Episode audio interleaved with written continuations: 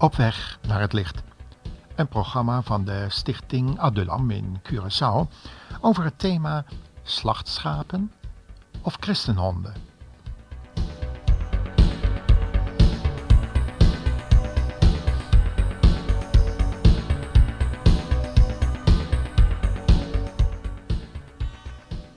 Een beetje een vreemde titel vandaag, hè?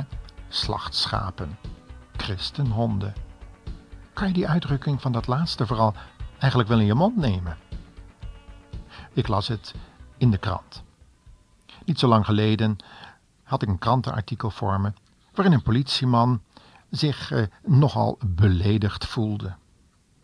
Zelf zegt hij er zo het, het volgende. Ik ben politieman en ik ben niet zo gauw beledigd. Uh, we hebben wel wel wat eelt op onze zielen.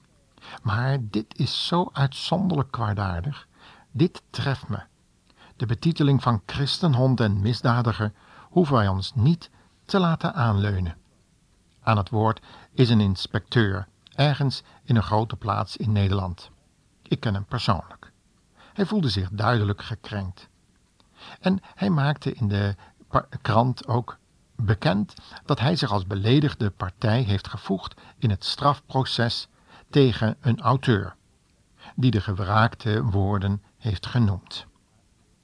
De inspecteur wil schadevergoeding van de columnist omdat deze naar zijn mening christenen zwaar heeft beledigd.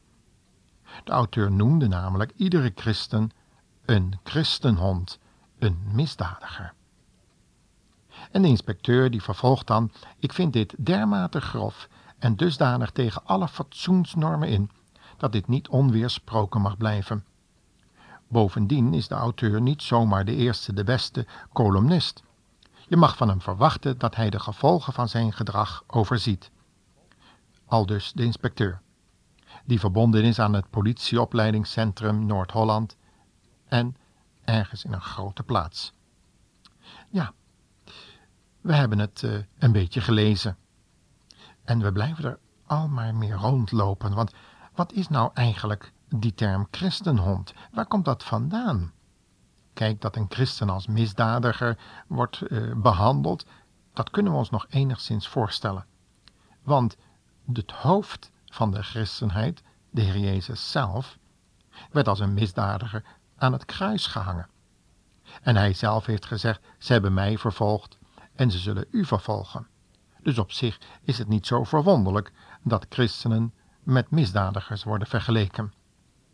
Als hun grote voorganger als een misdadiger werd gevangen genomen, en zoals hij zelf in zijn laatste gezang aan het avondmaal gezegd heeft, bindt het feestoffer eh, met touwen tot aan de hoornen van het altaar, en hij bedoelde daarmee zichzelf. David die had daar als profeet al over geschreven, dan kunnen we niet verwachten dat wij als navolgers van Christus een andere betiteling zullen krijgen als hij zelf. Maar waar komt dat woord christenhond nu eigenlijk vandaan? En ook wel, zoals de inspecteur als christen heeft gezegd, slachtstrapen. Hij zelf zegt er namelijk dit van. Wij zijn inderdaad slachtschapen, maar dan wel spartelende slachtschapen. En in zijn geval zou dat betekenen dat er een schadevergoeding wordt beëist. De inspecteur vervolgt dan dat hij deze schadevergoeding beschouwt als een voelbare daad en uiteraard niet als een methode om snel zijn zakken te vullen op kosten van de gewraakte auteur. Ik ga ervan uit dat de rechter hem strafbaar verklaart, zo vervolgt hij. Laten we dan om het bijbels te houden het verkeerde aanwenden ten goede. Het geld kan eventueel worden toegekend voor een goed doel. Welk doel? Nou ja, daar heb ik nog niet zo over nagedacht, zegt de inspecteur dan. Hij zegt dat de Nederlandse samenleving door de bank genomen veel te tolerant is. Ik kan niet zeggen dat dit soort krenkende geluiden aan de orde van de dag is, vervolgt dan de inspecteur. Want de auteur vergelijkt christenen met misdadigers en christenhonden noemt hij ze, en dat is niet te verdedigen met een beroep op de vrijheid van meningsuiting, volgens de inspecteur. We leven namelijk in een land waarin we gelukkig onze mening nog wel kunnen uiten, en dat goed wordt zeer zeker ook door de inspecteur gedeeld. Maar aan de andere kant heeft de wetgever niet voor niets vastgelegd dat de rechter achteraf kan nagaan of de grenzen van het betamelijke zijn overschreden. En dan stellen we natuurlijk ook de vraag of het allemaal wel zoveel ophef uh, verdient, deze hele gang. Want als het nou eens andere godsdiensten was overkomen, of andere minderheden, zou er dan net zoveel uh, heisa, om het maar zo te zeggen, over gemaakt zijn? De inspecteur vervolgt dan als antwoord op deze vraag: Ik denk dat christenen van huis uit geen barricademensen zijn. Dat is naar mijn mening een goede zaak. Maar ik vind wel dat hierop wat meer reactie moet komen. Laten we maar eens een vuist maken. Want in deze vorm heb ik het nog nooit eerder aangetroffen. Tot zover dan de auteur.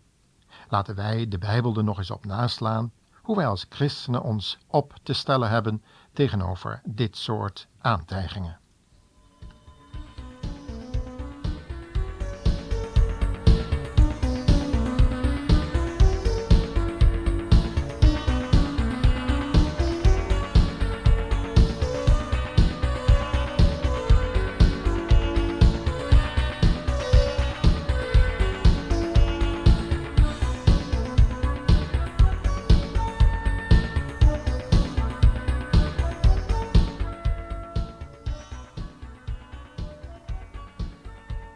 We lezen u nu voor uit het boek. Uit het boek Zacharia en hoofdstuk 11. Daar lezen we het volgende over slachtschapen. In vers 4 lezen we: De Heere, mijn God, zei tegen mij: Word herder van een kudde schapen, bedoeld voor de slacht. Deze kudde beeldt uit hoe mijn volk is verkocht en geslacht door slechte leiders die geen schuldgevoel kennen. Prijs de Heere, nu ben ik rijk zeggen ze tegen hen wie ze hebben verraden. Het waren hun eigen herders die hen zonder pardon hebben verkocht. Ik zal hen ook niet langer sparen, zegt de Heer. Ik zal ze in de klauwen van hun eigen slechte leiders laten vallen en zij zullen hen afmaken. Ze zullen het land veranderen in een woestijn en ik zal het niet tegen hun vernielingen beschermen. Toen heb ik twee herderstaven genomen en noemde de ene liefelijkheid en de andere samenbinding.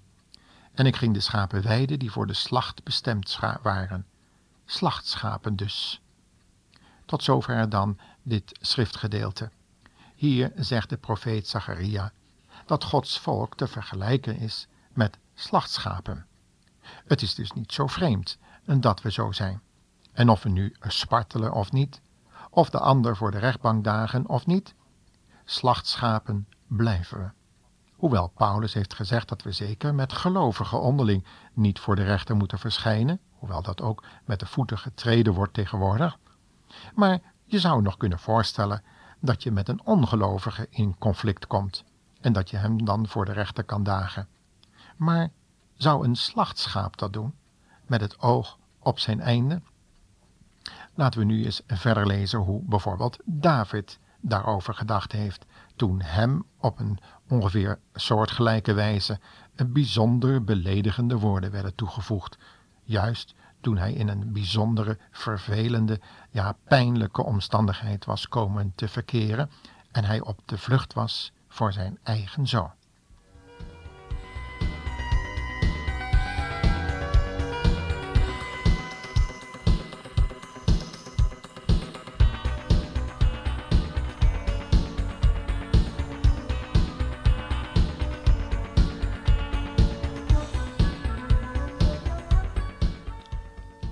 We lezen deze passage uit 2 Samuel 16.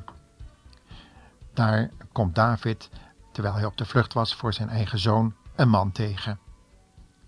En deze man, hij heet Simei, de zoon van Gera en familielid van Saul, die eh, David vroeger ook al zo naar het leven stond. En deze gooide stenen naar de koning en zijn officieren en alle bekende strijders die om hem heen liepen. In het geheel geen angst voor de gevolgen zegt hij, maak dat je hier wegkomt, moordenaar, smeerlap, krijste hij naar David. De Heere zet je nu de moord op Saul en zijn familie betaald.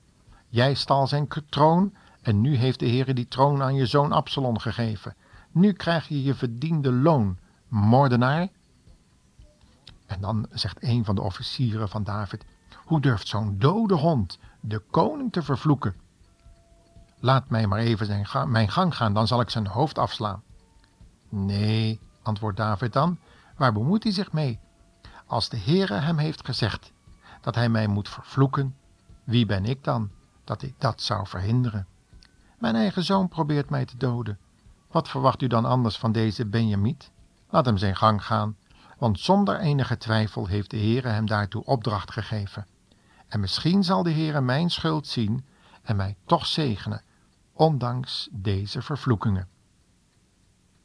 Ja, we zien wel dat er een heel verschil is met wat er eigenlijk zo om ons heen gebeurt en hoe wij als christenen omgaan met voortdurende hoon, spot en lasteringen.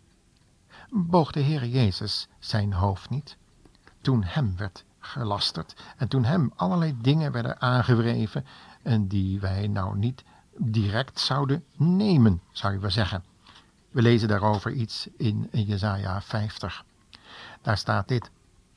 De Heere God heeft mij zijn woorden van wijsheid gegeven, zodat ik weet wat ik tegen al deze terneergeslagen mensen moet zeggen.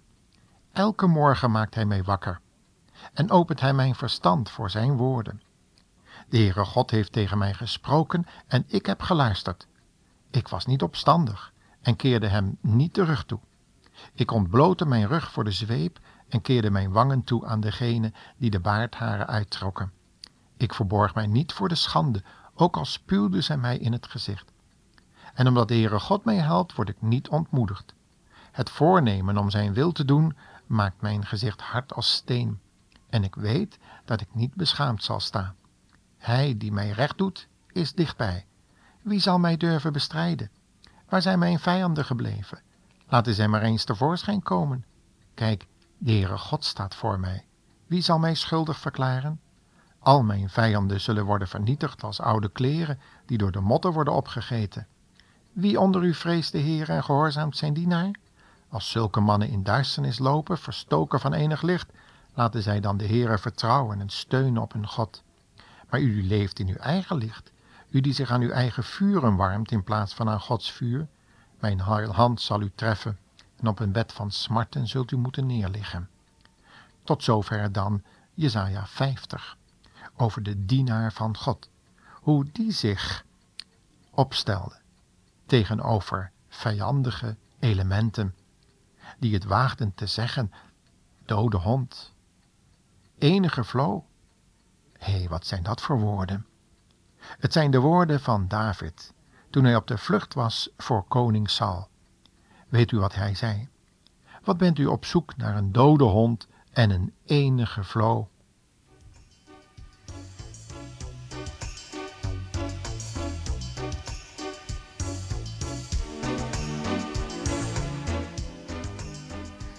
Ja, luisteraar, als we ons zo weten te vernederen onder de krachtige hand van God, dan belooft Petrus, die wist wat vernedering was, dat Hij ons zal verhogen op zijn tijd.